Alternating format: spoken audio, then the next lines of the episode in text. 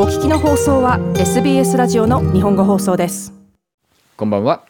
土曜日のこの時間はいつものように私安西直宗が日本とオーストラリアに関連したアーティストの情報を紹介していくコーナーです。さて皆さん新年1週間経ちましたけれどもいかがお過ごしでしょうか？音楽業界はまさに天国から地獄に急転下みたいな感じになってますね、えー、このオミクロンのスピードがあまりにも速くてですねこの12月初めあたりはこの番組でも言いましたようにまあやっとロックダウンが終わって音楽インダストリーを復活させるためのイベントあるいは延期されたプロジェクトというのが目白押しで本当にもう人が足りなくて大変でもう忙しすぎてどうにもならないっていう状況だったんですね。それが12月末ぐらいからちょっと変わってそしてまさにこの1週間で全く変わってしまいまして今は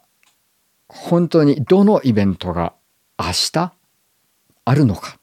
みたいなそのくらい訳がわからない状況に陥っております。えー、大変困っているのはまあ州政府連邦政府の方はロックダウンの時とは違ってまあイベントはやってもいいぞという態度を変えてないんでですねこれ全て僕らの一存になってるんですよね。で僕らが全て自主的判断でこのイベントは安全だからやりましょうとかこのイベントはやめといた方がいいでしょうとかいう判断を全て僕らが一存で決めなければいけないと。しかもものすごいスピードで拡大してるんでこちらの意思決定もものすごいスピードで決めなきゃいけないと。それでその決めた結果が本当に多くの人に影響しちゃうんでこれはもうストレス溜まりまくりますね。で、えー、そういうストレス溜まる時にはもうドーンとこういう勢いのある曲でいかなきゃいけないなということでですね先週のマック・ペリカンに続いて今週も素晴らしく勢いのあるロックンロールでぶっ飛ばしたいと思います。えー、今日かけるのは、えー、昨年さまざまなアワードにノミネートされてしかも、えー、ミュージック・ビクトリア・アワードでは2年連続で、えベストライブアクトを取りましたビクトリアが誇る、えパンクロック4人組 Amyl and the Sniffers これの、まあ、大変評判の良かった、えニューアルバム Comfort to Me ここから聞きたいと思うんですけれども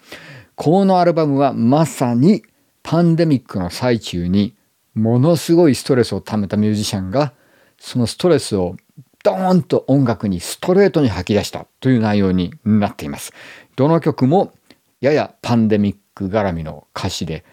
もうとんでもなくストレス溜まってるのを何とかしてくれっていう歌詞がずっと続くんですよね。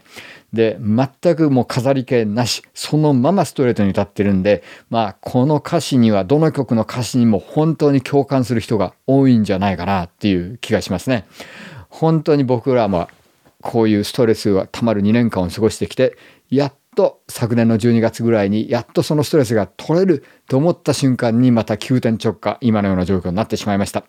えー、これから、えー、キャンセルされるイベントも延期されるイベントも決行されるイベントもあると思いますけれども皆その意思決定の裏には僕らの本当にギリギリまで悩んだ末の決定があるんだということをちょっとさせていただきたいと思います。それでは Amyl and the Sniffers の素晴らしいパンクアルバム Comfort to Me これから、えー、まさに、えー、パンデミックに対するフラストレーションをぶつけた曲。この一曲を聴きましょう。 Hertz。どうぞ。もっとストーリーをお聞きになりたい方は iTunes や Google ポッドキャスト Spotify などでお楽しみいただけます。